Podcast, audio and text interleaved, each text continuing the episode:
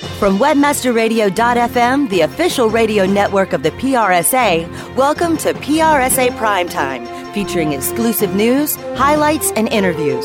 Reporting on location from the PRSA trade show floor, here is your host,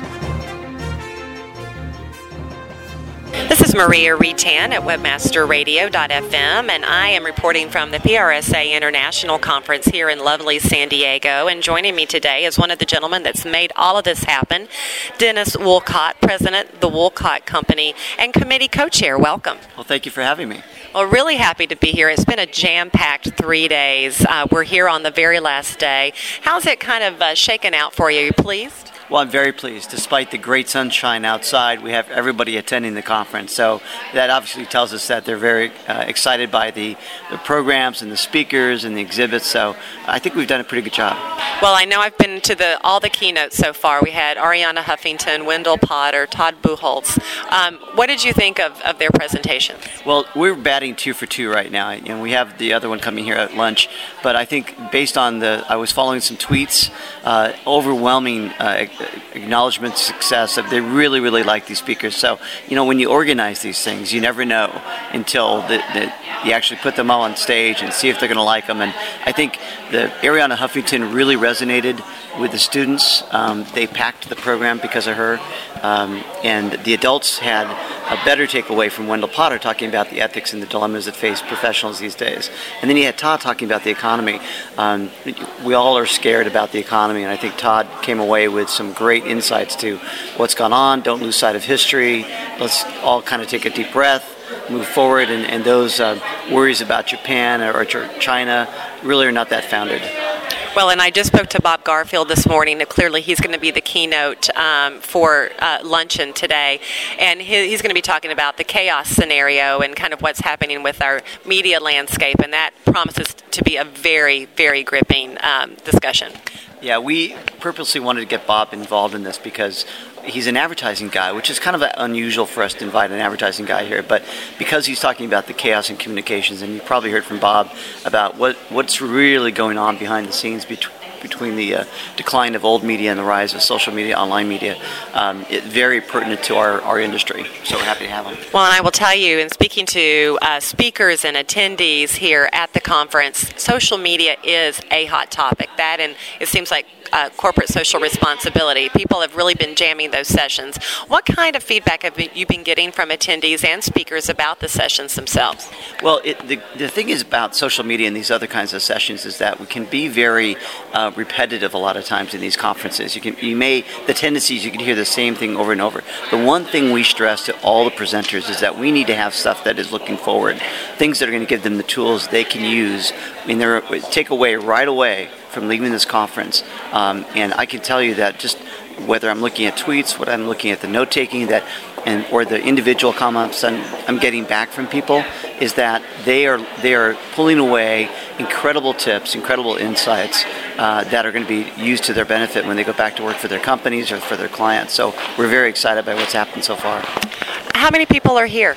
We have about 3,000 people if you count the students and the professionals. We have about 1,500 professionals and about another 1,500 students uh, from all parts of the United States, including international locations. We have people from Mexico, New Zealand, China, Japan. So it's really a truly international conference. I feel like everywhere I'm walking, there's always just tons of people. So it feels even bigger. I mean, that's a lot of people, but it feels even bigger. Um, you've made some several large announcements uh, during this conference. Why don't you share us share a little bit about those? Well, well, probably the most exciting thing that I was really um, as a co-chair, you, you, think about well, we've got the program, we have the speakers, and we kind of tease people about the business case or PR. Anybody who's been involved in public relations, it's funny. It's funny. We can do really well for our clients to help them get their brand out, get their statements out. But when we start describing ourselves, what we do for a living, you know, it's hard to tell our grandmothers, our children, our parents, whatever. What do you really do? I, my dad was in PR, and for the longest time, I couldn't tell. You know, I couldn't tell my friends what my dad did for a living. You know, he wasn't the guy I would bring into school and on, on career You know, the guy with the fireman as a dad was always going to win out. Um, but so what we've done now is really um, a, a, lot of effort's been put together. There's been a lot of definitions about who we are, a lot of definitions about how we measure our success, and really put it into a succinct fashion that says this is who we are. There's some message points. There's some very good um, uh, studies that have been put together about how to measure our success. And, and, so it's all together on one site. Some of the top leaders in our industry have helped put this together and shaped it. So it's very exciting that from the top down, we have some very important people behind this thing in terms of an advocacy role. And then there's going to be the leap forward, wanting to make sure that um, the CEOs and those dis- decision makers are understanding exactly what we do and the value that we bring to the table when we are in the, in the C-suite, if you will. So um, it's not only defining things for ourselves, but also defining it for the people who are going to hire us or use us. Well, and this convention hasn't even wrapped, and you're already thinking about next year. You want to talk a little bit about what we can expect in Washington, D.C.?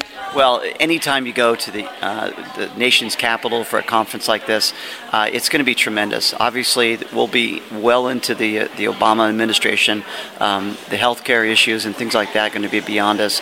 So it's going to be exciting to see where the second half of the administration is going to be on certain issues, um, where the economy is going to be at that time.